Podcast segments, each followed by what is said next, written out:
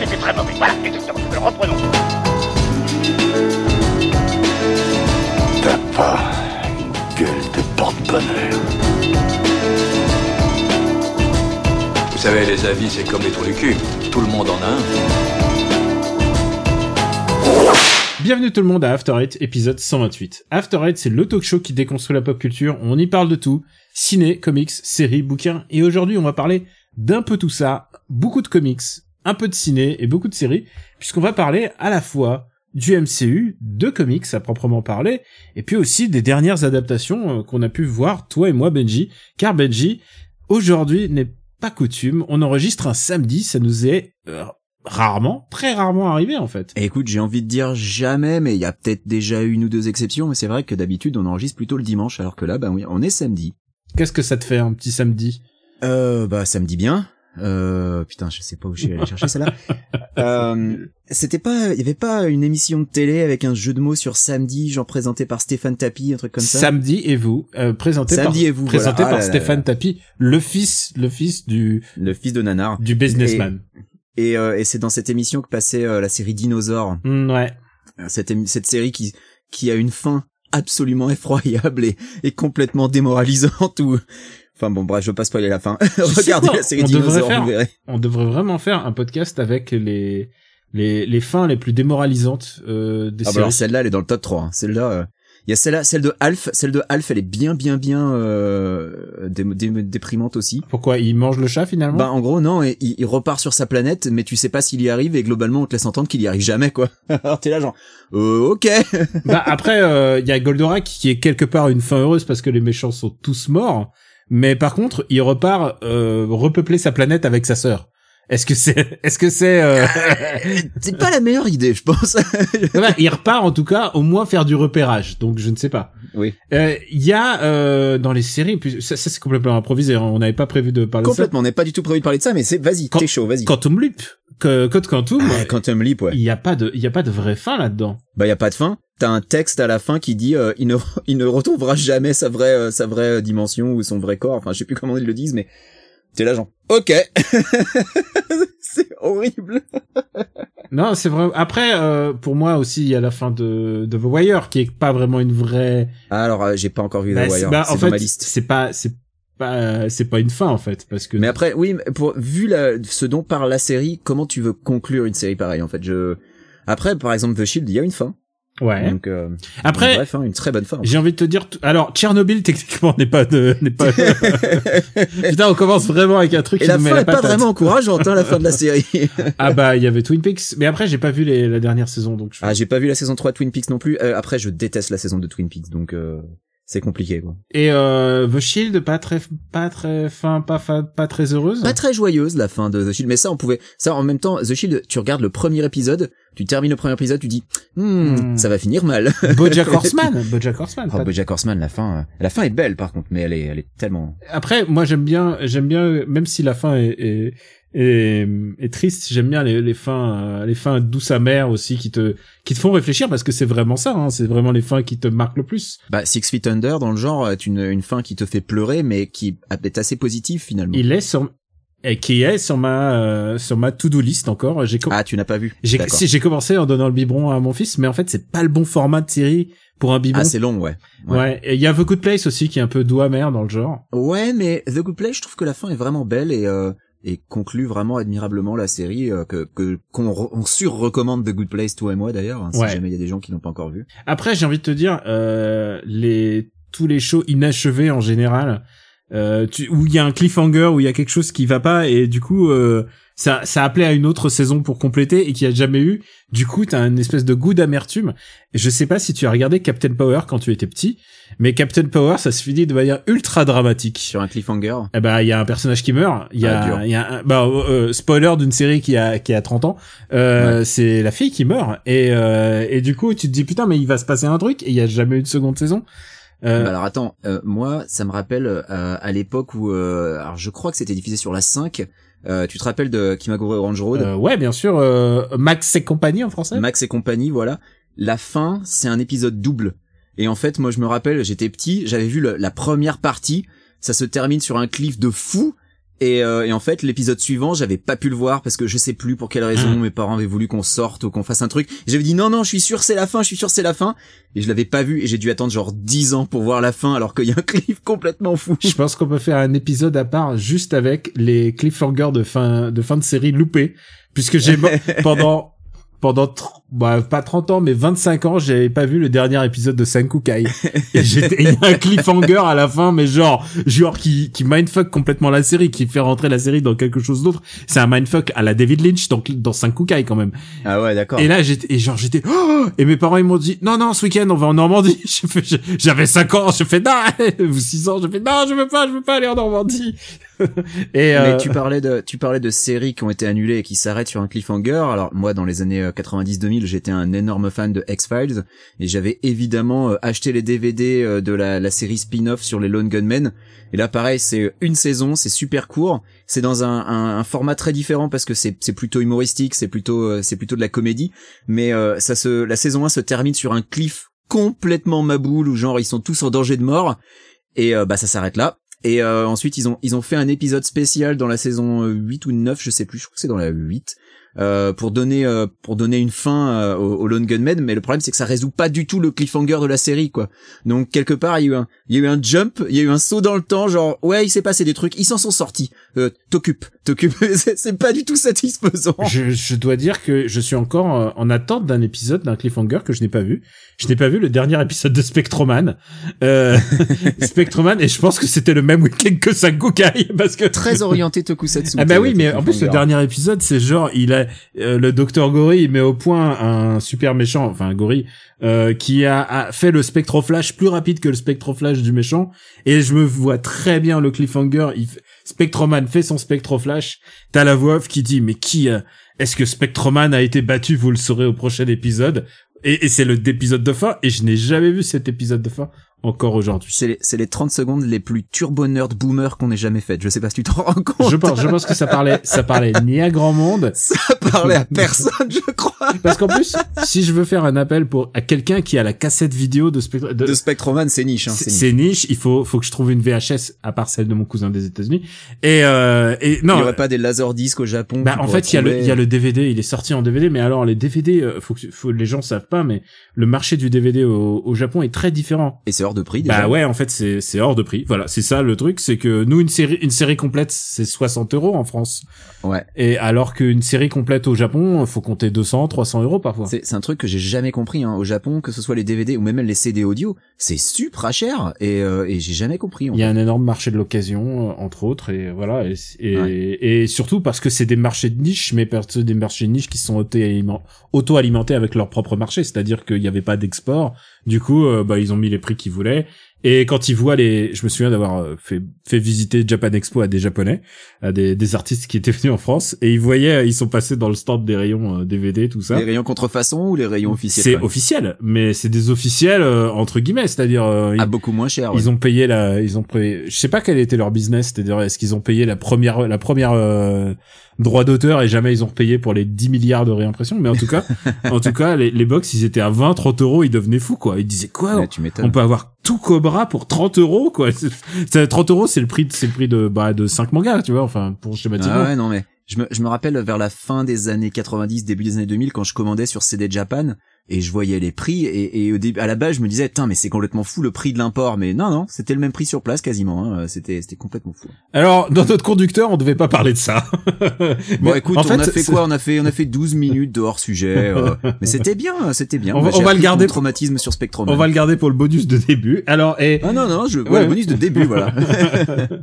Et en fait, nous, on était parti pour parler euh, de toutes les annonces du MCU, puisque, euh, comme tu sais, Black Widow très haut classé dans notre dans nos attentes de blockbuster très haut classé dans le ventre mou ouais très. sort en début juillet. Il est suivi de Shang-Chi, euh, donc qui est plus mieux classé euh, juste avant. Et ensuite, en novembre, il y a déjà Eternals. Est-ce que t'as vu un petit... Ouais. T'as vu des images? T'as vu euh, Alors Il y a en pas fait, un trailer? Il y a pas eu. Il y a pas eu un trailer encore. Non, il y avait rien eu. J'ai eu, j'ai vu ce mini teaser euh, de, de Marvel euh, qui, qui, qui montrait en fait tous les trucs à venir, donc euh, avec toutes les annonces de futures productions. Et euh, c'est vrai que là, ça, ça va envoyer du lourd. bah euh, évidemment, hein, c'est il y a tous les films qui étaient prévus en 2020. Euh, donc il va falloir caser dans le calendrier euh, là Il d'ici y en a la quatre avant la fin de l'année et euh, ça va faire bizarre de voir. euh, Ah oui, il y a Spider-Man aussi avant la ah fin non, de il y a cinq, pardon, cinq et il y a comment Alors attends, merde, il m'en manque un parce que j'ai j'ai Black Widow, Shang-Chi, Eternal Spider-Man, c'est quoi le cinquième? Euh... Ah non, attends, non, je suis en train de compter. Non, ça fait quatre, ça fait Non, il y en quatre. a, il y en a ouais. que quatre. Hein, Oui, que qu'après, quatre. euh, do- après, ouais, après Doctor Strange et euh, Black Panther 2, euh, enfin Black Panther Wakanda Forever, c'est 2022. Avec Thor Love Thunder 2022. Et Thor Love and Thunder 2022. Et la surprise, c'est The Marvels, donc Captain Marvel 2, euh, pour euh, Voilà. pour fin fin 2022. Et alors du coup, Captain Marvel 2 qui s'appellera The Marvel, je me demande s'il y aura un lien avec Miss Marvel qui est prévu sur Disney ou si ce sera euh, bah, Captain Marvel Carol Danvers plus euh, Plus euh, Photon. euh, Photon, voilà Monica Rambeau. Et ben Je écoute, ça sais sera ça sera les trois. Et ça ça j'ai envie de voir en fait. Ça, là on me Ah, parle trois, on ouais, parle de hein. de trois persos que j'ai envie de voir.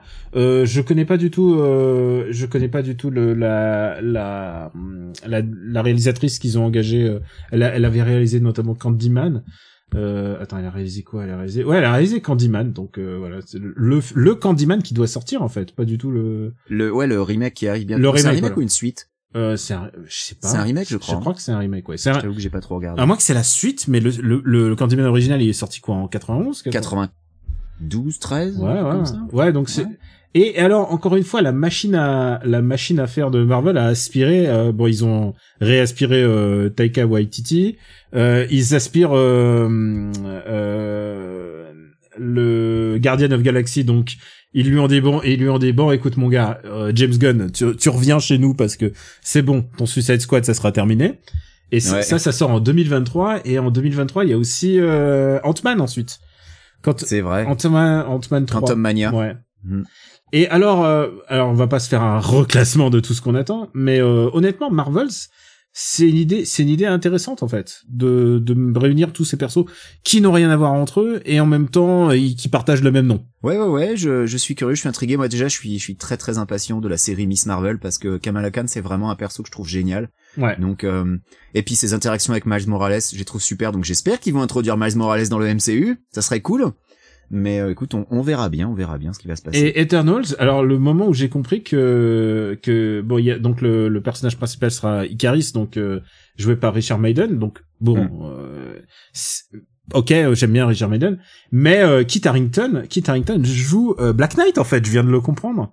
Et Black Knight, c'est un de mes un de mes persos de de- d'enfance préférés quoi. C'est c'est juste un, un mec scientifique avec une épée euh, avec une épée genre Excalibur quoi. C'est c'est son seul pouvoir.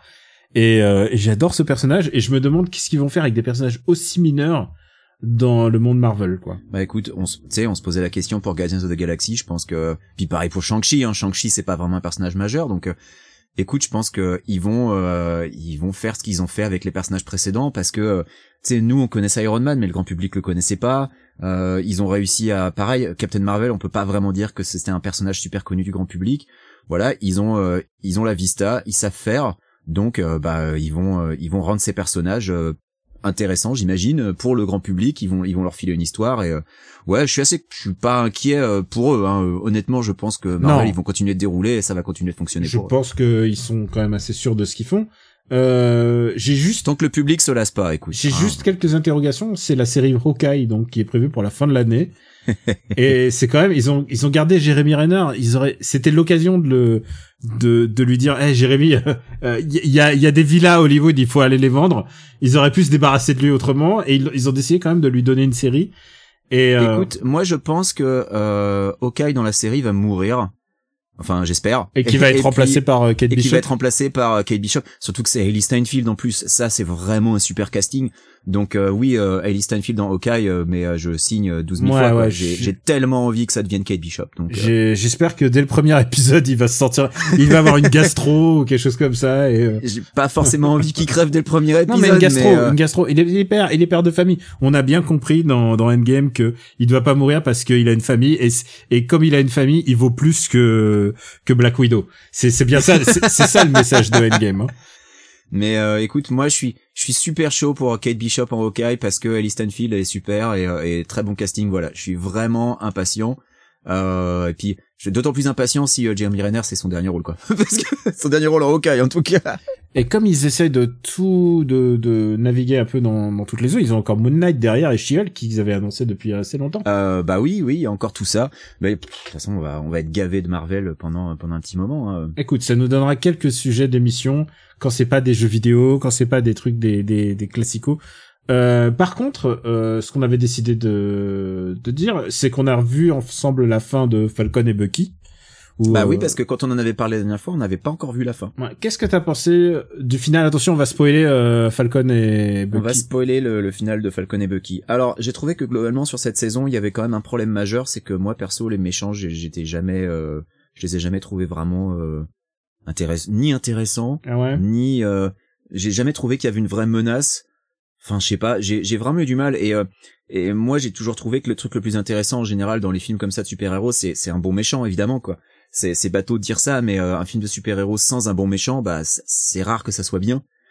Et là, Pourtant, ils ont, quand, euh, ils ont quand même fait tout pour rendre le fils de, de Kurt Russell méchant. Et ça, c'est... Alors, mais mais lui, justement, je trouve que lui aurait dû vraiment, euh, parce que on va, on l'a dit, on va spoiler, mais dans le dernier épisode, ça redevient un héros, quoi. Même si Alors, je- derrière, je comprends pas ce qui s'est passé, comment c'est c'est possible que il soit qu'il soit retombé sur ses pieds alors que c'est Sharon Carter qui est finalement euh, c'est voilà, c'est Sharon Carter qui finalement serait pas claire.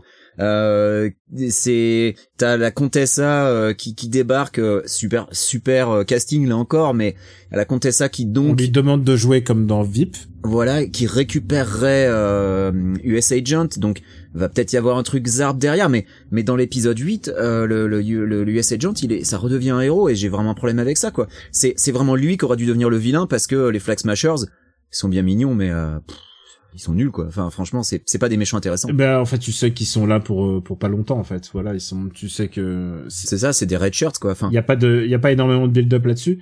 Je trouve même que leur cause est pas tellement bien expliquée ou euh, parce que évidemment oui tu tu vois un peu l'idée euh, pendant le pendant le entre guillemets le blip euh, voilà il y a, y a tous ces gens euh, on a aboli les frontières on les a fait venir pour les aider à la reconstruction alors oui tu vois les parallèles tu vois un petit peu le propos politique et le propos politique évidemment avec Sam Wilson qui devient Captain America là il est il est, il est très bien c'était c'était super cette toute cette construction du personnage et puis euh, Sam Wilson qui, qui finalement prend le bouclier qui fait ce discours Qui fait un tout. speech à la Captain. America. C'est genre typiquement Captain Voilà, qui America fait qui, te fait des speeches comme ça dans les comics. Voilà, donc ça c'était vraiment chouette. Mais euh, les, les méchants m'ont jamais, euh, j'ai jamais ressenti la vraie menace quoi. Et puis euh, j'ai j'ai du mal quoi. C'est- C'était vraiment des nobods et c'est c'est problématique. Donc c'est c'est une série qui a fait beaucoup de world building pour la suite. Et euh, ouais, j'ai préféré WandaVision en fait. Ah oui, non, c'est beaucoup beaucoup plus euh, ambitieux euh, WandaVision. Par contre, J'ai pas trouvé je, ça nul hein, mais euh, mais globalement j'ai trouvé ça euh, tiède quoi. je remarque quand même que euh, Marvel est en train de, de mettre les graines pour euh, toute une future génération, puisqu'on voit le le petit-fils de Isaiah, donc euh, qui est euh, donc euh, Elijah, qui lui normalement devient devient dans les BD euh, devient le futur euh, patriote, le kid patriote comme je Ouais. l'appelle. Patriote. ouais. Et euh, donc déjà déjà il y a y a lui, tu peux imaginer qu'il y a les deux les deux fils de Wanda. Euh, tu peux voir une nouvelle génération de, de super-héros en train d'essayer de, de se créer. Je pense que Bah, il, il prépare la suite parce que oui, les acteurs ça vieillit. C'est pas comme les personnages de comics, donc euh, donc au bout d'un moment ouais ça va devenir compliqué. Il va, falloir qu'ils renouvellent leur roster. Euh, ils pourront pas continuer éternellement, c'est clair. donc on peut on peut s'imaginer qu'il va avoir euh, toute une nouvelle génération qui sont en train de la préparer. Hein. Euh, Miss Marvel est exactement là pour ça. Euh, je pense qu'on va avoir un Kid Avengers, Young Avengers, un, un film Young Avengers d'ici. Allez, je te je te fais le pari d'ici 5-6 ans, c'est bon, il y aura un Young Avengers avec tous les les, les kids qu'ils ont introduits. Euh, je je m'engage. Si on est là dans 6 ans, écoute, euh, on en reparlera. Non non mais c'est c'est sûr. Et tout comme quand ils introduiront les X-Men, ils auront il y aura aussi les New Mutants derrière pour assurer la relève. Enfin voilà, c'est c'est Ah. à peu près évident. ah, vivement que New Mutants le film sorte alors. Je, je pense qu'ils feront pas l'erreur. Enfin bon, ils l'ont fait une fois avec Mark Ruffalo, mais ils feront pas l'erreur de recaster un acteur euh, pour euh, pour faire genre non non le personnage euh, c'est bon c'est toujours le même, on a juste changé l'acteur. Je pense qu'ils feront pas ça, tu vois. Ils essaieront pas de faire durer éternellement un certain Bah, personnage. il y aura, il y a, il y a le cas donc du, de la disparition euh, de Chadwick Boseman, et du coup ils ont dit, euh, on va, on va faire en sorte que euh, c'est pas un remplacement quoi, parce qu'ils vont pas prendre un acteur de remplacement, on va faire autre chose. Mais est-ce, qu'ils vont mettre Shuri en Black Panther? C'est ce qui serait le plus Euh, je logique. pense que ça va être une solution comme Shuri. en ça serait le plus logique. Et euh, c'est ce qui arrive souvent dans la BD. Hein, c'est sa sœur qui devient qui devient Black Panther. Et oui, oui, Shuri dans la BD devient Black Panther, tout à fait. Écoute, euh, ça nous, écoute, on a, ça nous donnera l'occasion de nerder encore beaucoup euh, là-dessus. Il y a, euh, il y a eu un événement, il y a Invincible que j'avais recommandé dans une émission passée. Je crois que c'était dans un Super Ciné Battle. Et euh, ça y est, toi, t'as fini aussi Invincible. Moi, j'avais, j'avais recommandé la BD moi aussi, euh, je crois, à une époque. Euh, je crois que c'est, on l'a, c'est- chaudement recommandé de nombreuses fois. Bah, et Invincible, donc euh, comic book de- écrit par Robert Kirkman euh, que j'avais découvert chez toi, un peu par hasard en fait. euh, je regardais dans ta bibliothèque et puis euh, j'ai chopé un bouquin et tu m'as dit vas-y. Et je me souviens génial. que t'étais effectivement, T'étais en train d'assembler des, des étagères chez moi. T'étais venu pour assembler des Euh, c'était ce jour-là, ah, peut-être. Ouais, je, je me rappelle plus des détails, mais je me Il rappelle. faisait chaud, tu étais torse nu. Hmm, peut-être bien. Euh, t'a- T'avais des hardcovers et euh, je, je les avais euh, enchaînés euh, comme pas possible. Et évidemment, une fois rentré, euh, euh, je me les suis. euh, J'ai acquéri en fait. J'ai acquéri. J'ai acquis la collection. euh, bah, j'ai acheté les compendiums en fait. Donc c'est trois euh, gros bouquins, euh, gros comme des bottins de. 1200 pages, ouais. euh, je dis bottins, mais euh, ça va pas parler à plein de gens qui ne savent pas ce que c'est qu'un bottin téléphonique parce que ça n'existe quasiment plus. Euh, mais ouais, c'est 1200 pages x 3, donc c'est c'est gros, mais c'est c'est c'est du caviar quoi. En matière de, de bande dessinée et de déconstruction du mythe du super-héros, c'est c'est vraiment super. Donc autant dire que la série animée, l'adaptation de la série animée, on l'attendait de pied ferme, surtout quand on a vu les annonces du casting. Le casting, on va le dire tout de suite, le casting est extraordinaire. Le casting déjà, il est super bien choisi. Euh, les acteurs sont super, les acteurs sont investis. euh, vraiment, t'as quasiment que des gros noms, c'est incroyable. Mais c'est aussi un problème parce que un casting pareil, ben ça se paye et du coup, l'essentiel du budget, il est parti dans le cast. Et ça, c'est problématique parce que bah parce que l'animation, l'animation, c'est quand même important dans une série d'animation. Alors, oui et non. Oui et, non. Putain, il y a des épisodes, c'est du diaporama quoi. C'est J'ai des contre-exemples. Euh, il y a en ce moment, je suis en train de regarder La Voix du Tablier, qui est une série un peu diaporama. C'est une adaptation d'un manga. Ouais. Et c'est un parti pris euh, de faire presque tout en slideshow. Et du coup, ça permet par contre de faire un super travail d'acteur en fait. Alors, je Euh, veux bien quand c'est- un parti pris, mais je je ressens pas ce parti pris sur Invincible. Pour moi, Non. sur Invincible, c'est un manque de moyens. C'est un manque de moyens parce qu'ils ont attribué les moyens à certains épisodes et à certains voilà, Voilà. certaines certaines situations. Et, et autant je peux comprendre euh, les moyens, par exemple, dans les épisodes 7 et 8, ils y sont. Là, l'animation, pour le coup, euh, elle est vachement plus travaillée. Je comprends pas qu'ils en aient pas mis un peu dans l'épisode 1, quoi. Dans l'épisode 1, globalement, il y a beaucoup de diaporamas ou juste de translation, tu sais, sur un décor, genre, ouh, je vole, avec le perso qui bouge pas. C'est vraiment, euh, c'est problématique. Mais, si avec ça, euh, je trouve que le ton est super. Ils ont vraiment super bien retranscrit le ton de la BD.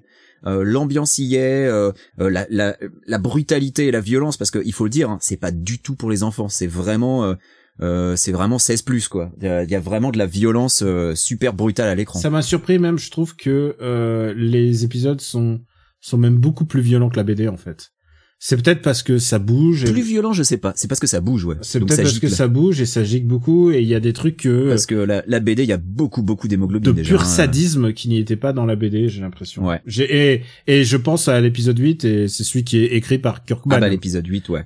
Mais euh, mais av- avant d'en arriver à l'épisode 8, euh, ils ont opéré à des changements euh, dans la narration, notamment ce twist à la fin de l'épisode 1 qui arrive, je trouve, beaucoup plus vite que dans la BD et je trouve beaucoup trop vite euh, parce qu'ensuite, euh, bah du coup, ensuite, t'as certains personnages, en fait, on se demande qu'ils foutent pendant six épisodes parce que t'as ce twist qui est, qui est très bien, hein, c'est, vraiment, je comprends pourquoi ils l'ont mis à la fin de l'épisode 1, c'est pour te dire, euh, non, non, mais reste là, c'est pas une série de, de, de super-héros comme les autres, il y a, il se passe des trucs quand même. Donc je comprends pourquoi ils l'ont mis là, mais du coup, ça introduit un, un problème de rythme, un problème de, d'entre guillemets, de pacing, je, je, je crois c'est rythme, hein, c'est le, rythme le mot. Et euh, il y a un choix que je comprends pas perso, c'est que des épisodes durent 45 minutes et du coup parfois il y a des longueurs de ouf. Et euh, et, et ça ça m'a vraiment gêné. Donc je suis un peu mitigé. Tu parlais du pacing. Ouais. Et, euh, et Robert Kirkman avait expliqué, euh, et ça il l'avait expliqué dans, dans sa note d'intention quand il allait finir la série, il avait dit que euh, normalement le plan origi- original du comics c'était de mettre le fameux twist euh, au 25 entre le 25 et le 30e épi- numéro. Ouais. Et euh, l'éditeur de l'éditeur de Marvel à l'époque, c'était pas Kirkman n'était pas la grande star, hein, c'était pas le mec de Walking, c'est pas le mec qui s'est fait des gigamillions, des giméga Avec Walking Dead, ouais. c'est pas le mec encore méga riche, mais donc du coup, tu pouvais encore lui dire des trucs. Et euh, je pense que tu peux encore. Hein. Il dit Kirkman a la réputation d'être plutôt sympa. Mais euh, et l'éditeur de, de euh, D'Image, il lui a dit, écoute, tu devrais avancer ton twist, mets-le dès la fin du premier arc, parce que sinon, euh, ça se trouve, tu seras pas là pour le raconter ensuite. Mais voilà, c'est attends, c'est genre le 10-12, hein, je crois. Ah, c'est même avant, c'est même avant. C'est avant Ouais. Mais euh, Parce que je l'ai relu il y a pas longtemps, donc oui, non, ça, ça, ça vient, ça vient assez vite. Hein. de nos jours, je crois que Kirkman, il est Chief Creative Officer chez euh, Image, donc il y a y avoir grand monde qui lui dit beaucoup de Ah non, choses. c'est le mec de Walking Dead, tu dis plus rien. voilà. Euh, mais mais voilà, je j'ai donc voilà, je suis je suis mitigé. Je vais je vais regarder la saison 2 euh, parce que j'ai trouvé ça quand même euh, intéressant. Puis le cast est vraiment super. Euh, Il y a eu des changements qui sont opérés que j'ai trouvé vraiment bien vus, euh, notamment bah euh, euh, les, les changements opérés sur certains personnages. Genre par exemple, euh, maintenant Marc et sa mère sont asiatiques. Ce qui est, en fait à la base quand je lisais le comic, je me demandais s'ils étaient pas déjà asiatiques, mais en fait non. Là c'est vraiment assumé.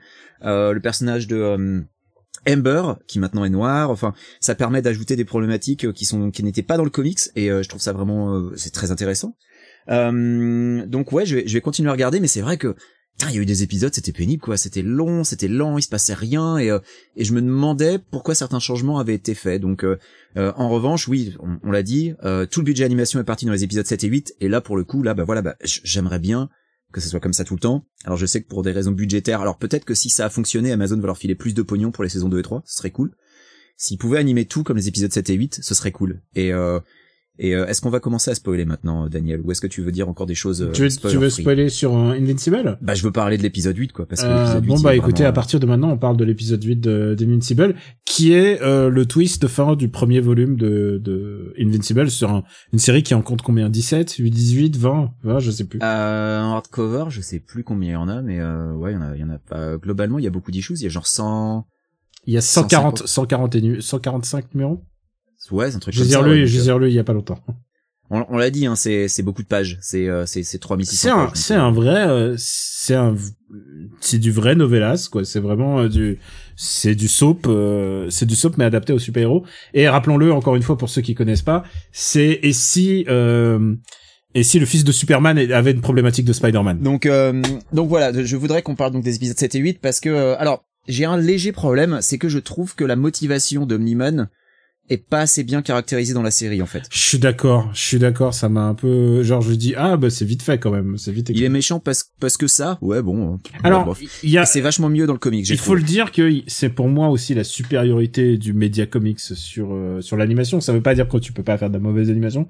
Ça veut pas dire que, mais dans la vision de l'auteur original, euh, c'est des pages qui sont presque racontées comme des gags parce qu'elles reviennent plusieurs fois les pages d'origine euh, de de, de Vultrum donc de la planète d'Omniman. Elles reviennent plusieurs fois et à chaque fois c'est le texte qui change. À chaque euh, c'est le, le texte donc la narration, la voix d'Omniman, la voix euh, c'est la voix de J.K. Simmons qui raconte euh, qui raconte l'histoire et dans la bande dessinée ces pages à chaque fois reviennent mais euh, c'est le contexte qui change à chaque fois Voilà. et et, Et c'est de pire en pire à chaque fois. C'est presque un gag. Hein. C'est, c'est au fur et à mesure qu'il, euh, que les pages reviennent, c'est la vérité qui s'affine. Et, euh, et c'est vraiment très très bien fait. Et ça, c'est des effets que tu ne peux pas, tu ne peux pas reproduire euh, comme ça en, en dessin animé. Donc ils, s'en sortent par. Bah, à la bah, limite, je, te, je te raconte une fois ce qui se passe. Voilà, en dessin animé, tu limites pourrais en montrant des trucs avec la voix off qui change, avec le texte de la voix off qui change, mais un truc qu'ils utilisent aussi beaucoup, c'est euh, le, le copier-coller d'une case à l'autre euh, pour pour un effet comique. Et ça, pour le coup, enfin, il y a une vraie maîtrise de, de du, du comic book et de et de la narration euh, en, en BD. Évidemment, oui, ça, c'est c'est plus dur à faire euh, en, en animation. Euh, voilà, donc ce que ce que je trouve vraiment vraiment très bien avec cet épisode 8, c'est que pour le coup, toute la sauvagerie du combat, tu la vois via bah, toutes les victimes collatérales en fait, tous les dégâts qui sont causés par leur combat. Et euh, et pour le coup là c'est brutal, c'est ultra violent, mais c'est on te le montre sans chichi que oui quand t'as deux euh, super euh, pas super héros mais deux personnages avec des pouvoirs pareils qui se battent au milieu d'une ville, ben évidemment que t'as des gens qui vont se faire déchirer en deux, qui vont se faire exploser dans des gerbes de sang et et ça mais c'est une telle patate mise à cette croûte merdique de Man of Steel dans laquelle on te défonce des villes sans voir une goutte de sang, qui est d'une hypocrisie mais complètement neuneux que, que je trouve débectable. Bah voilà, Invincible, non, ils ont pas peur de te le montrer. Bah oui, évidemment, quand t'as une baston pareille au milieu d'une ville, tu vas avoir des milliers de victimes. Et c'est horrible, et c'est d'une d'une brutalité euh, à l'écran qui est, euh, C'est très très gore. hein. c'est difficile à regarder même. Putain, ce passage où Omniman, euh, et je me rappelle pas que ce soit dans la BD, tient Non. Marc face à un métro où t'as le métro qui lui rentre dedans et tu vois les gens mais euh, exploser en deux juste parce qu'ils se tapent contre le bras d'Invincible. Enfin mais ah c'était euh, c'était c'était vraiment brutal. C'était c'était assez incroyable à voir. Ouais, c'est. Ah, euh, mon chat a une opinion sur le sujet. Ouais, c'est c'est vrai que pour moi j'ai trouvé ça difficilement regardable parce que bon, je suis quand même petit au gore, mais mais euh, voilà, je pense que globalement euh, c'est une bonne introduction. En fait, tu sais quoi? Je suis je suis satisfait de cette série pour une raison, c'est que les gens et à commencer par un de nos camarades qui s'appelle Max, euh, ils trouvent ça cool en fait. Ils trouvent ça assez intéressant Invincible et du coup ils sont dans l'attente. Ils ont bien envie de voir la saison 2 et 3 Et du coup, Et ils là, vont on leur dit- BD. et là, on leur dit, putain, mais la BD, vous allez voir, et ça va être encore mieux, la BD. Ouais. Euh, donc, euh, certes, il y a pas le, il y a pas le J.K. Simons, il y a pas, il y a pas Jason Mansuka, c'est tout. Non, tout- mais après tu peux tu peux entendre leur voix en lisant, c'est ça qui C'est est bien. vrai. Et, C'est euh, non- comme quand tu vois, tu commences à lire les bouquins Game of Thrones après avoir vu la série, tu vois les têtes des acteurs et ça aide vachement pour t'y repérer parce que quand tu lis les bouquins sans avoir lu la série, il y a tellement de, de personnages tu t'y perds.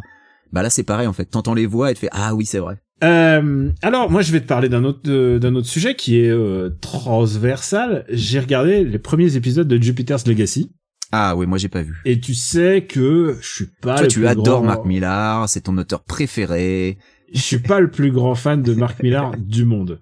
Et tu sais quoi? Quand je regardais la série, je me suis dit pourquoi je suis pas allé au bout de la BD parce que ça devait être super bien. Je suis jamais, j'ai jamais fini la BD alors que c'est comme du Frank Whitley et je pense que tout ce que fait Frank Whitley, c'est euh, c'est c'est un c'est un des plus grands dessinateurs de, no- de notre temps, hein, je pense, euh, Frank Whitley. Ah oui, Il ne oui. dessine, il ne dessine pas assez. euh, c'est celui qui a dessiné euh, All Star Superman, mais il a aussi dessiné énormément de choses. C'est vraiment un très très grand artiste. Ouais, il a fait des Batman and Robin avec Grant Morrison aussi. Exactement. Et de quoi ça parle, Jupiter Legacy? Bah, C'est l'histoire de, de super-héros qui apparaissent dans les années 30 et on les retrouve dans, dans nos, de nos jours avec évidemment des enfants et ils sont euh, ils sont la, la, la, la garde, c'est les anciens quoi. Tu sais, c'est un peu comme les rappeurs, Il devait être un peu vieux ouais. c'est les c'est les tontons, c'est les tontons, c'est les, les, les patriarches. Et euh, et ils surveillent un peu la nouvelle génération et ils essayent de euh, depuis le de de bah, de les guider euh, en- dans un monde qui les dépasse un petit peu puisque c'est le monde d'aujourd'hui. Et donc le monde des des réseaux sociaux et donc le monde de euh, de la manipulation des informations. C'est et tu sais quoi en série c'est pas si mal. Je pensais pas que j'aurais plaisir à voir une série avec Josh Duhamel avec une perruque et euh, Dit comme ça tu me le vends. Hein. ah ouais, non, c'est assez spécial. Hein. Et euh, Josh Duhamel, dire que c'était un peu cheap alors euh... non? non, c'est pas si cheap. C'est honnêtement, c'est pas si cheap que ça. Je rappelle que Josh Duhamel, c'est quand même, euh, c'est comme notre héros, euh, notre héros à tous, puisqu'il c'est le, le mec qui a joué dans tous les Transformers. Le militaire dont on se rappelle jamais le nom dans les Transformers. Est-ce que maintenant, je te fais le twist Comment il s'appelle? Dans Jupiter's Legacy? Non, dans dans Transformers. Ah non, je sais pas. je n'ai aucune idée. tu je sais sais quoi le faut- militaire faut dont que j'ai jamais connu le nom. Faut que je dise à papa que t'as pas réussi. C'est euh, William Lennox. Et la particularité, c'est que tous les épisodes, il change de grade. Très bien. Il, euh, je sais plus comment il est, il est lieutenant ou capitaine dans le premier. Et au fur et à mesure, il devient major et il devient euh, lieutenant-colonel et tout ça. C'est euh, voilà. Et alors, tu sais quoi il est général à la fin ou je, je sais pas. Tu sais, il se- le problème, c'est que Michael Bay, sa créativité a été euh, a été un petit peu euh, bah, mise à l'arrêt parce qu'ils ont dit non non arrête avec tes Transformers. Euh, le cinquième a un peu moins marché. Tu sais quoi Maintenant, c'est très compliqué de de faire un film qui rapporte énormément d'argent comme ça, mais dont tu sens qu'il n'y a pas l'engouement pour faire la suite. Il y a eu ça pour Justice League, il y a eu, euh, c'est eu ça pour Batman v Superman. Euh, ce moment où les films rapportent quand même énormément d'argent et les gens font euh, est-ce qu'on a vraiment envie de voir la suite? Et, euh, Et tu sais que James Cameron, il s'est pas posé la question pour Avatar. hein. ouais mais on attend moi j'attends je, je, je lui laisse sa chance et j'attends avec grande impatience Ah bah je, je lui laisserai sa chance, oui. Par Euh, contre, euh, le 3, 4, 5, je sais pas si je leur laisserai leur chance. On verra. ah écoute d'ici là quel âge quel, euh, d'ici- On sera peut-être d'ici là, mort quel âge d'ici là, oui. Et euh, bon, donc je reviens à Jupiter Legacy. Écoute, eh ben ça se laisse assez regarder en fait parce que euh, comme j'ai l'habitude de dire, tout ce qui est bien des productions euh, Millard au cinéma, en général, c'est parce que tu sens très peu Millard. C'est parce que euh, bah par exemple euh, euh, dans Kick-Ass, bah t'as Nicolas Cage et Nicolas Cage vampirise complètement le propos et le le, le sujet et donc ça devient un film euh, tragicomique alors que c'est pas du tout ça qui casse euh, à la base c'est un manga euh, c'est un manga c'est un comics euh, c'est un comics un peu débile qui essaie de nous faire croire qu'un gamin euh, bah, Avec, avec des devenir, plaques en fer euh, dans le corps suite à un accident de voiture voilà. peut devenir super balèze. ouais c'est c'est vraiment c'est vraiment abusé hein. Euh, dans le genre. Et donc, euh, en général, j'ai l'impression que Miller, quand il est euh, quand il est canalisé par quelqu'un d'autre, ça peut être bien. Et ben, tu sais quoi? Euh, Là, le le le showrunner, c'est Steven D. S. D. Knight. Tu sais, c'est celui Oh qui va, Oui. c'est celui qui avait euh, fait Daredevil la première saison. Ouais, ouais, je sais qui c'est. Et tu sais quoi euh, Il a, euh, c'est un mec, ça, je sais pas comment il fait, mais il arrive à à mener à bien des projets. Je sais pas comment il fait. Et Jupiter's Legacy sur les deux premiers épisodes, tu peux le dire que c'est un peu cheap, mais tu sais quoi Ça se laisse regarder. Je regarderai bien le troisième épisode. Ouais, et surtout, tu, sais que c'est aussi le réalisateur de Pacific Rim 2, hein, donc euh, Ouais, ouais. Alors, sais quoi, Pacific Rim 2, je pense que c'était une gestation compliquée. Tout ça. j'ai l'impression, ouais. Euh, et euh, par exemple Kingsman aussi euh, Kings je pense que tout ce qui est bien dans Kingsman c'était des choses qui étaient pas dans c'était des choses qui étaient pas dans la dans la BD par Ouais. exemple Bah, La BD est très, la très BD, diff- Kingsman, j'ai pas lu la BD, donc je ne pourrais pas comparer. Et Kick-Ass, la BD était quand même pas terrible, hein. Enfin, euh, je parle même pas de Kick-Ass 2 qui est vraiment nul à chier pour le coup, mais euh, je parle de la BD bien sûr. alors il y avait un truc qui m'a toujours que j'ai trouvé très bizarre dans Kingsman c'est que euh, dans la BD euh, le la BD qui s'appelle Silent Service euh, Secret Service pardon euh, il y a tout un rôle qui a été écrit pour Mark Hamill en tant que Mark Hamill c'est-à-dire c'est Mark Hamill qui se fait kidnapper et alors Ah, je c'est au sais début pas du premier Kingsman, ça? Ouais, non, non, bah oui, oui, c'est au premier début Kingsman, mais dans le premier Kingsman, il se fait kidnapper en tant que En tant rôle, que en tant que scientifique, sci- ouais. scientifique. Ouais. Je comprends pas pourquoi ils ont pas fait ça. C'était peut-être une des bonnes idées qu'a eu Mark Millar, c'était de mettre Mark Hamill dans le rôle de Mark Hamill. Et pourquoi ils ont pas fait ça? Je, ça me, Bah, Je est-ce que après euh, une question de, de, de logistique, est-ce que t'enverrais vraiment tes mecs super entraînés euh, d'un service secret super secret pour sauver Mark Hamill? Ben, Mark Hamill, c'est la voix du Joker. Oui, c'est la meilleure voix du, tu vas le sauver. Genre je veux dire, toi et moi, oui c'est sûr, on prend notre bite et notre couteau et on va le sauver, Mark Hamill, mais euh, mais le, le service super secret de la mort qui est censé préserver les intérêts des États, je pense qu'ils s'en battent un peu la race. Hein. Je veux pas être méchant, hein. j'adore Mark Hamill, mais Oui, j'ai cru, j'ai cru. eh, attention, faut faire attention. Mark Hamill n'est pas égal à Mark Millar. Quand tu dis Mark Mark Hamill, j'ai cru que t'allais dire Mark Millar et je comprenais plus. ah non, Mark Millar, je vais plus. pas le sauver lui par contre.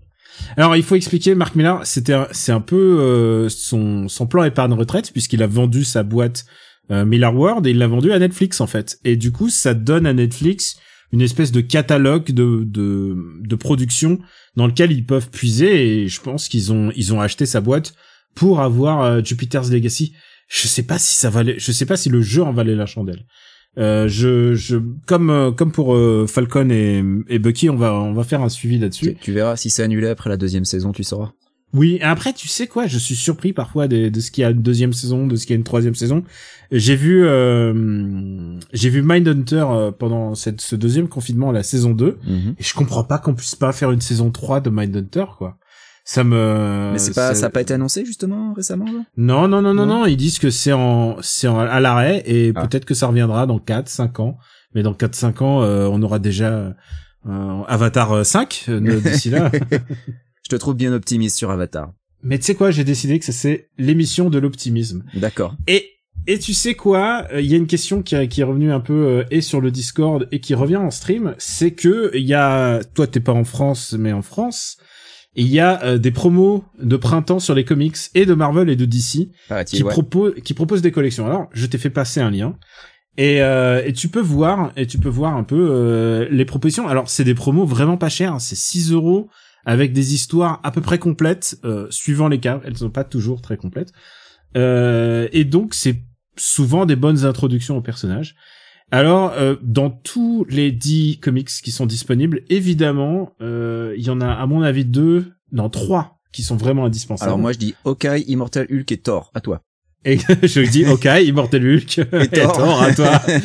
Évidemment, Hawkeye, on vient d'en parler. Hawkeye, euh, pour 6 euros, t'as quand même un volume entier de, de Hawkeye pour euh, My Life as a Weapon, qui est quand même, je pense, un classique de la BD maintenant. On Ouais. peut le dire. Ah on peut le dire, c'est- pour, génial. pour, pour moi, c'est un cas d'école, c'est un, c'est une BD qu'on devrait étudier euh, à l'école, quoi. Si vous aimez Et- pas euh, Hawkeye par euh, par Matt Fraction et euh, et David Aha, je crois que vous aimez pas les comics. Je suis désolé. Il y a peut-être, peut-être, mais tu sais quoi, j'ai jamais, de pas aimer les comics, hein, c'est pas interdit, hein, j'ai mais jamais rencontré une personne qui m'ait dit j'ai pas aimé. ouais, bah pareil. Je l'ai même fait lire à ma femme, elle a trouvé ça super, alors qu'elle est pas forcément super branchée comics, donc. euh, Pas vraiment, pas de, de ce que j'en connais, pas vraiment. Immortal Hulk, on l'a souvent recommandé, c'est très très bien. Ça c'est c'est quand même vachement moins grand public que Hawkeye. Pour le coup, je peux comprendre qu'on n'aime pas Immortal Hulk. Hein. C'est c'est c'est moins facile de rentrer dedans déjà. Il faut plus de contexte parce que Hawkeye tu peux lire sans rien connaître du perso, hein, vraiment. Ah, je suis pas sûr que le contexte soit le plus important dans Immortal Hulk. Ce qu'il faut dans Immortal Hulk, c'est du courage, parce que c'est une, série gore et c'est euh, c'est sais- plus gore qu'Invincible encore. Et tu sais que ah, c'est honnêtement, j'ai jamais vu ce qui s'est fait dans Immortal Hulk. On arrive à la fin aux États-Unis, je crois que c'est on est à l'épisode 46, il y en a 50 euh, donc là là ici j'imagine dans le volume, il doit y avoir les huit premiers. Euh, le ce que j'ai vu dans ces 40 sur ces 50 numéros, j'ai jamais vu ça ailleurs, c'est vraiment du de C'est les il a- cinq premiers dans Immortal Hulk là. il est il a 5 bon bah, Bah, c'est le. TPB en fait, euh, je crois. hein. c'est euh, c'est ça pousse très très loin dans l'horreur à chaque fois sous des angles différents, sous des perspectives différentes, avec des personnages parfois sortis hors de, le, de leur euh, jalon. C'est vraiment incroyable. Immortal Hulk, ça vaut vraiment le coup d'être lu. Et euh, Thor, donc c'est Thor euh, qui qu'ils ont sous-titré la déesse du tonnerre. C'est 1 à Euh, 8 pour le coup Thor. Je pense que c'est euh, peut-être plus valable au niveau tarif. Ils ont un peu euh, été rachou sur euh, Immortal Hulk. Mais bon. Mais je pense que c'est surtout pour faire tenir l'histoire, euh, une histoire unique. Ouais. Et euh, Thor, en l'occurrence, bah, c'est le moment où, euh, pour des raisons mystérieuses, Thor devient Une déesse. Ouais. Voilà. Et, euh, et, et dans ce, je pense que dans les dans les huit premiers numéros de Thor, tu vois donc Odinson, l'ancien Thor, euh, qui euh, qui se demande qu'est-ce qui s'est passé, et au bout d'un moment, il se dit écoute, c'est logique ce qui arrive. Euh, Il y a il y a plusieurs d'autres comics intéressants. Par exemple, il y a Ultimates et Ultimates, bah euh, moi je trouve ça intéressant de relire toujours Ultimates. Alors après que ça soit super ou pas, euh, moi je trouve que c'est un, comics fondamental si tu t'intéresses au MCU parce que tout le MCU part de Ultimates. Oui.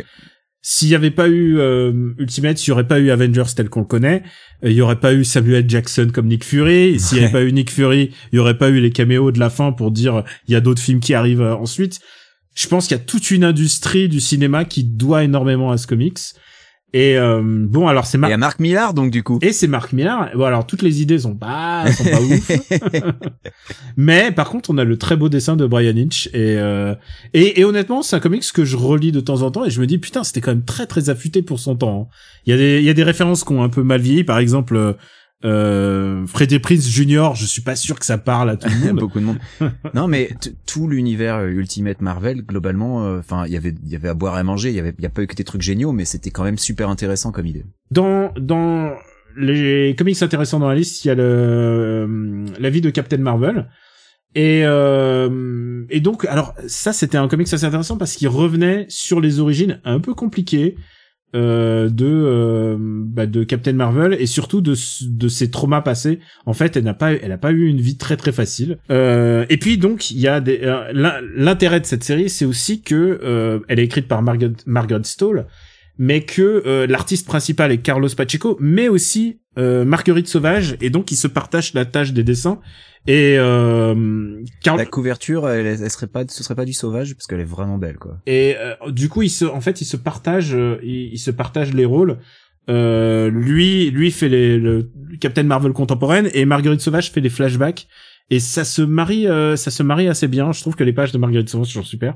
Donc voilà, si vous vous intéressez à Captain Marvel, alors que c'est parfois un peu compliqué de, de plonger dans Captain Marvel, y a, ils ont fait quelques points de, de d'attache moderne pour que les gens puissent le lire, mais euh, mais c'est pas toujours, c'est- c'est pas le personnage le plus facile d'entrer parce qu'il y a un énorme passif sur ce personnage. Euh, ils ont fait énormément d'efforts dans le MCU pour simplifier énormément son son historique parce que entre les extraterrestres, entre le euh, le passé agent secret, le passé euh, je me suis fait laver le cerveau et ensuite je suis rené mu- je, je suis devenu mutante de l'espace. Il y a vraiment des choses qu'ils ont ils se sont dit non, c'est trop compliqué, on va on va faire Le passage Rogue me, logo- me lobotomise. il y a le passage Rogue l'autorité, c'est celui-là, et ensuite elle devient binary en fait. Donc, donc, tu- donc euh, bon après dans les comics je vois qu'il y a Wol- Wolverine les oreilles. Alors, alors j'allais dire, est-ce qu'il y en a un dans la sélection que tu déconseilles? Et moi, je l'ai déconseillé. Wolverine les origines, j'ai, je l'ai lu en VO, j'ai trouvé ça nul. euh, écoute, je trouve ça plutôt beau quand même. Euh, Alors, c'est beau, mais euh, l'histoire vraiment pourrie, quoi. Euh, après, visuellement, c'est, c'est Kubert. c'est solide quoi. Mais euh, mais ouais, non, j'ai trouvé ça naze. L'histoire, euh, j'ai trouvé que ça avait aucun intérêt. Écoute, euh, moi je le recommanderais si tu veux savoir exactement ce qui s'est passé puisque c'est canon et c'est comme ça l'enfance de, de Logan. Ouais. Mais euh, mais moi en tant que en tant que personne, c'est pas quelque chose que j'aurais voulu euh, voir euh, plus que ça à l'époque. Et c'est pas c'est pas euh, c'est pas ouf, mais ça raconte l'histoire. Je pense Ouais. que si tu t'intéresses plus à Wolverine en tant que en tant que héros, il y a d'autres choses plus intéressantes. bah normalement ses origines écrites par Barry Windsor Smith. Là là Ça, c'est Weapon, X c'est quand même autre Ouais. chose et et en même temps ça garde le mystère de qu'est-ce qu'il était avant quoi. Voilà. Tout, tout, ce que raconte euh, Wolverine Origins, personnellement, j'en avais rien à foutre, quoi. C'est vraiment, euh, c'est un série aux chausse-pieds, ça, ça m'intéresse pas, quoi. C'est pas intéressant. Euh, j'ai pas lu euh, le Thanos et le Venom, donc je sais pas ce que ça vaut, mais euh, Venom, j'ai tendance à me méfier. Je botte en touche sur le, le Thanos. Je crois pas avoir rien lu de, de ce qui concerne le Thanos. Hmm. Venom, euh, Venom, je, j'ai un- alors j'aime bien Donny Cates qui est l'auteur, mais j'ai un petit souci en tant que Venom, en tant que pro- protagoniste. Je, je suis pas ouf et ils ont fait tout un énorme crossover basé sur Venom il y a pas si longtemps euh, et ça m'a un peu fatigué euh, dans, dans le monde Marvel en tout cas. Et euh, et puis il y a Daredevil euh, Yellow qui est un peu un, un classico Ouais. c'est pas le meilleur origine de Daredevil, mais par contre, euh, ça, ça se laisse lire euh, de manière assez euh, assez efficace. Jeff Lubb et Tim Sale, je trouve que leur meilleur travail, euh, c'est chez DC, c'est pas chez Marvel, quoi. Bah, ils ont un peu reproduit un peu cette même. euh, ils ont fait Hulk Grey Ouais. et ils ont fait euh, Superman for All Seasons, qui est un peu un peu leur classico. Je pense que c'est Mm. c'est leur meilleur. Après, C'est aussi, euh, c'est aussi Donny Cates, tiens, sur le Thanos, je viens de voir. Oui, oui, je pense que Donny Cates, c'est le gars à la mode. Hein, euh, c'est Ouais. Le gars à la mode.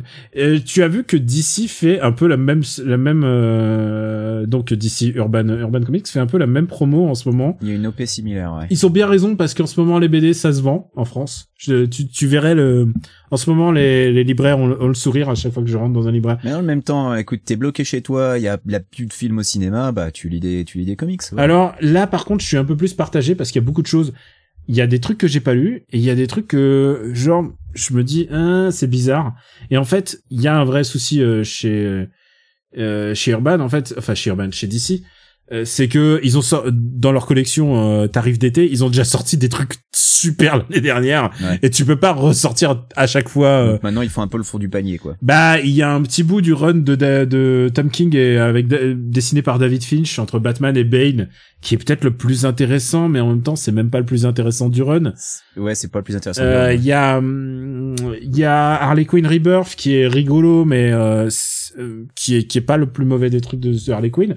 Et il y a, à mon avis, le Joker de Brian Azzarello qui est euh, qui est peut-être le plus intéressant du lot. c'est c'est peut-être le meilleur truc de tout ça. ouais. ouais. Et euh, Parce que moi, j'ai Gotham City Sirens de Paul Dini, j'avais regardé par curiosité parce que Paul Dini, mais j'avais pas été accroché. Non, moi non plus.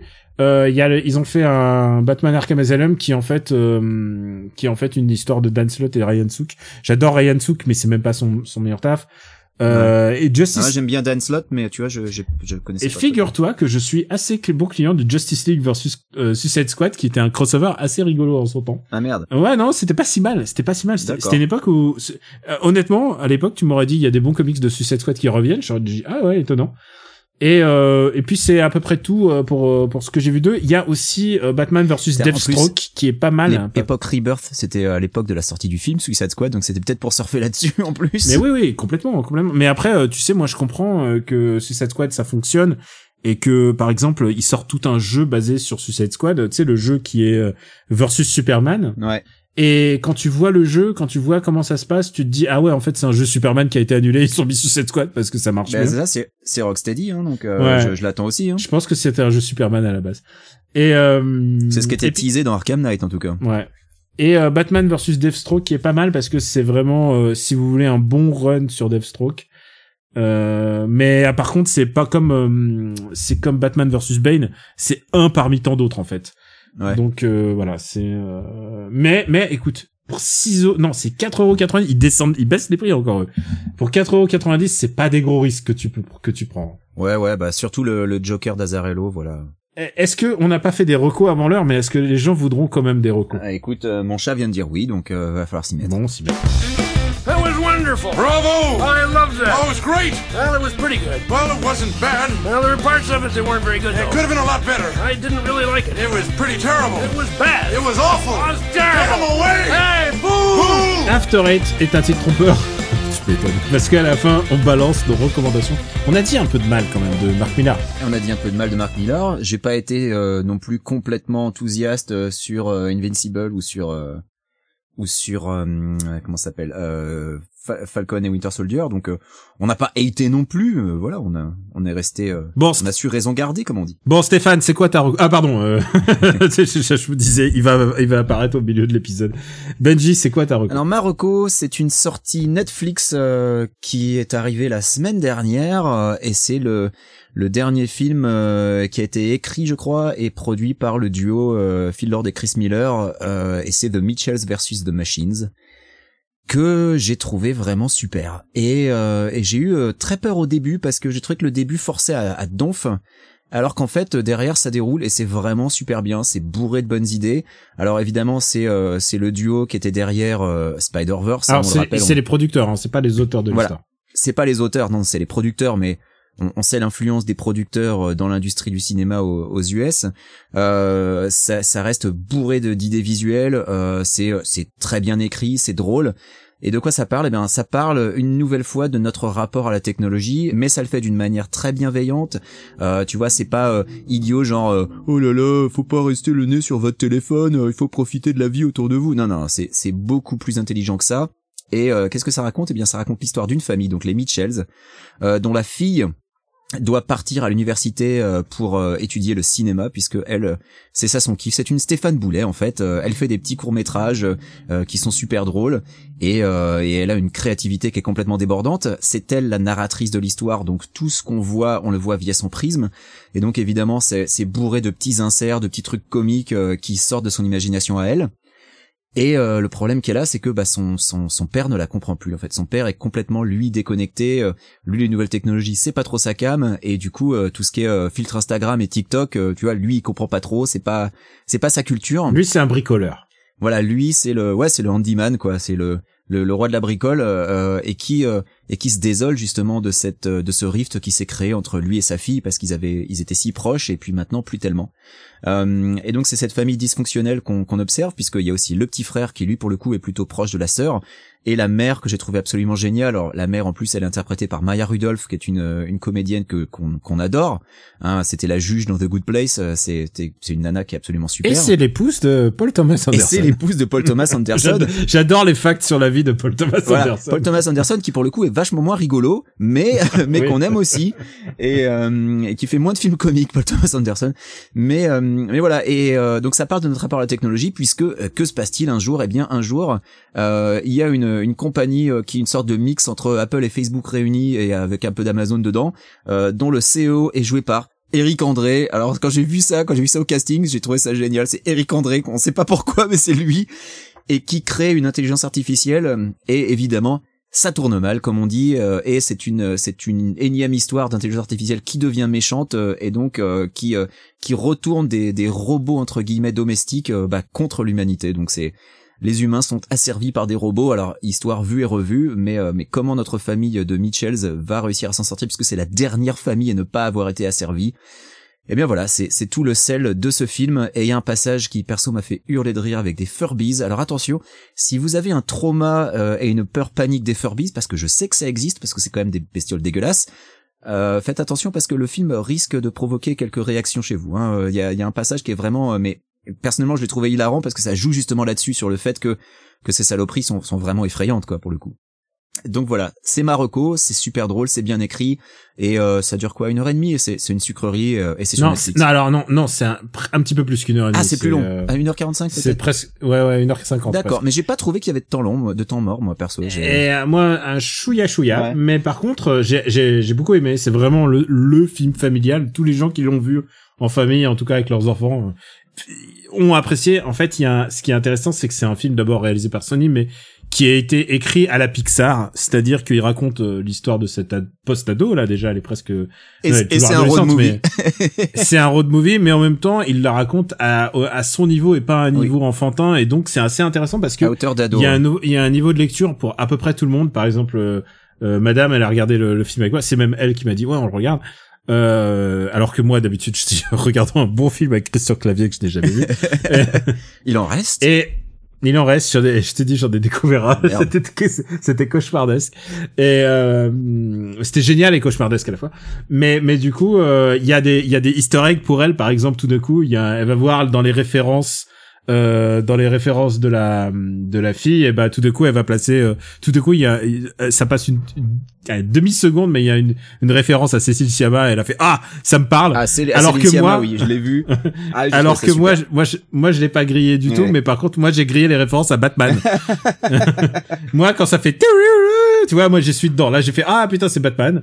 Et il y avait des références pour à peu près, euh, pour, pour un peu euh, tout ce que tu veux, y compris dans la famille euh, rivale de, des, des Mitchell, puisque euh, ils sont joués par la famille de John Legend, Bah voilà, c'est John euh, Legend et Chrissy Teigen, euh, la famille idéale, les voisins en fait. qui ils sont horribles, ils sont ils sont dégueulasses et à la fois ils sont tellement drôles. Euh, et j'ai beaucoup aimé la voix de Olivia Colman qui joue la méchante, Ah là là. enfin la méchante, l'antagoniste. Voilà. Olivia Colman en intelligence artificielle méchante, elle est, elle est, elle est formidable. Elle est formidable. Bref, bref, c'est un vrai bon spectacle, ouais, c'est super. euh, plutôt smart, plutôt chouette à regarder avec vos, avec vos gamins. Vraiment, j'ai beaucoup aimé. Et euh, pour ma part, bah, j'ai une reco un peu un peu moins familiale. Euh, j'ai commencé Resident Evil Village, donc euh, Resident Evil 8, et euh, j'y joue en russe pour euh, parce que ça se passe en Roumanie. Alors je me dis, écoute, dans le doute, je mets une langue de l'est. Et alors, est-ce que tu te fais marcher dessus par Lady Dimitrescu? Euh, oui, je me suis fait. Tu te fais marcher dessus parce que t'es euh, t'es un peu obligé et c'est un peu. Euh, c'est un peu du double down par rapport au jeu précédent puisque euh, tu te souviens je sais pas si t'as fait le 7 Je l'ai pas encore fait. non. Euh, parce que dans le 7 tu te fais martyriser il t'arrive des trucs Resident Evil, moi j'ai fait que le 1 et le 4. hein. Attention, le 7, il y a le temps encore. ah oui non mais tu te fais vraiment martyriser et tout euh, il t'arrive des trucs euh, assez atroces et bah et bah là ils se sont dit ok il lui arrivait des trucs atroces on va en faire encore plus euh, c'est très c'est très bizarre en termes d'écriture mais en, en tout cas euh, je le je le joue comme si c'était un un un ride quoi tu vois Ouais. c'est genre il se passe des trucs ça explose sauf que là ça explose avec des zombies euh, c'est assez rigolo en fait je j'ai- je trouve que c'est je trouve que c'est écrit de manière assez différente de- des Resident Evil. Je m'attends, et je tiens à le dire, je m'attends au dernier tiers qui s'appelle le tiers, ce que j'appelle le dernier tiers Capcom, c'est-à-dire où il y a les gros chevaux qui vont revenir n'importe quoi scénaristiquement. où ça va être tout pour essayer de rattracher les wagons avec euh, tout l'univers de Umbrella et tout ça, euh, alors que le jeu ne, ne s'y prêtait pas. Ouais. Euh, mais je m'y attends. Hein. Mais par contre, je trouve ça très satisfaisant dans le genre survival horror, alors que je suis pas un, un, un gars à FPS, je tiens à le dire. Et en plus, euh, en plus de ça, c'est un jeu qui n'est pas en VR, alors que l'original, le 7, était en VR. Et ça, je peux dire que c'est une des expériences de Il y a pas de mode VR pour le 8 Pas, pas, Ah, pas, fait chier. pas Alors, que je con. Parce que le, le 7, je compte le faire en VR, en VR et je compte me chier dessus. Hein. Je, je, voilà, ah ouais, non, mais tu vas, tu vas mouiller ta chemise. hein, Ah oui, clairement. Non, mais surtout qu'en plus, moi, ces jeux-là me, me, me, me mettent mal à l'aise, quoi. Donc, euh, en Mm. VR, je pense que vraiment, je vais pas être bien. Et j'ai hâte de voir. Et tu sais quoi, je, je sais pas si t'es si t'es sensible, mais j'adore voir les vidéos de mes amis qui ont peur et qui vont ah avec le casque. Ah bah, euh, je, je pense à un ami commun euh, qui avait posté sur Facebook sa réaction en train de jouer. Oui, bah écoute, si tu veux, je demanderai à mon épouse de me filmer pendant que, pendant que je fais le con. en- Ouais. Ah Voilà. On pense au même. On- je pense qu'on pense au même. Donc voilà, Resident Evil Village, ça reste quand même euh, c'est de la bonne cam. Très bien.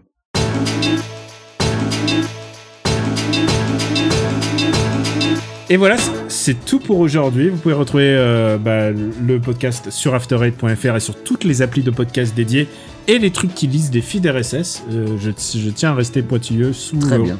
sous le bien. regard sous le regard de intransigeant. Intransigeant, c'est le mot qui te définit euh, de de Benjamin. On, on peut te retrouver où Benji? Bah, on peut me retrouver dans After sur after8.fr bien sûr, sur Twitter KWYXZ. Euh, si vous n'avez pas encore écouté la moto de qui déjà, ben, je vous invite à le faire. Alors, qu'est-ce que vous attendez? C'est tellement bien Ready Player 2 commenté par nous. Parce que Ready Player 2 tout seul, c'est pas super. Euh, et puis, euh, on, veut avec papa faire un cast. Je sais qu'on le dit à chaque épisode hein, qu'on veut faire un cast. Le problème, comme d'habitude, c'est de se synchroniser pour trouver un moment pour le faire ensemble. Parce que bah, ça demande un peu de préparation, ça demande du taf. Mais le cast n'est pas mort, on vous rassure, on n'a pas abandonné, on veut s'y remettre. Voilà, on a tous les deux été très occupés. Déjà, papa, bah, il a eu Octogone toutes les semaines l'année dernière. Voilà, maintenant ça s'est un peu calmé. On va s'y mettre, promis. Et c'est pareil pour Parle à mon Luc. On va en refaire, promis, ça non plus, c'est pas mort. Et puis, on doit mettre les derniers coups de pelle à Justice League. euh, on n'a pas oublié, euh, On à un moment oublié. ou un autre. On Euh, a promis un Parle à ma moustache, on va le faire, mais là aussi c'est pareil, il faut se synchroniser à plusieurs, donc c'est toujours compliqué. C'est toujours combien Et là, je pense qu'il dort. Non, il dort pas. Alors qu'il est- Mais en tout cas, il est en, famille. Euh, et voilà, c'est tout pour euh, pour nous. Moi, j'ai Camille Robotics sur Twitter. Et puis, évidemment, vous pouvez me retrouver euh, sur Gamecult et sur bah, Super Ciné Battle et tous les podcasts. En ce moment, MDR est en hiatus, mais j'imagine que ça va revenir bientôt. Voilà. Et puis, tout à l'heure, je suis sur euh, je suis sur euh, sur Twitch euh, comme à peu près tous les jours. Et aujourd'hui, figure-toi que je vais euh, me battre contre François Hollande, euh, le boss de Metal Gear Rising Revengeance. Ah merde. Ouais. Parce que moi je connaissais François Hollande dans Binary Domain, mais non, non, ah putain, ah oui, c'est vrai qu'il est dans Binary Domain. Ouais, mais Ah par oui. contre, il a l'accent du il est sud. partout François. Il a l'accent Oui. du sud. Voilà, c'était tout pour aujourd'hui. After Eight, c'est terminé. On vous embrasse très fort. D'ici le prochain épisode, normalement, les salles vont réouvrir en France, donc euh, on va reprendre une vie euh, culturelle un peu près normale, normal. Enfin, avec des avec des pincettes, mais je croise les doigts. Tu sais que je disais ça à la fin de tous les MDR et en fait, la, la réouverture, elle est jamais venue, quoi. Écoute, les cinémas réouvrent chez moi, donc euh, et puis vu qu'on est de plus en plus à être vaccinés, je, je vais peut-être retourner au ciné bientôt. Bah oui, en fait, euh, euh, c'était le nœud, le nœud du problème. C'était Los Angeles et New York. Ah ouais. À partir du moment où euh, Los Angeles et New York quand les réouvrent, plus gros marchés aux US réouvrent, les films recommencent à sortir. Voilà. Bah écoute, euh, voilà, c'est la morale de cette histoire. C'est, merci de cette belle morale. euh, Moi je la trouve chouette. Ouais. Pas vous Ah bon. on vous embrasse très fort et on vous dit à très très très bientôt. Ciao. Bisous, salut.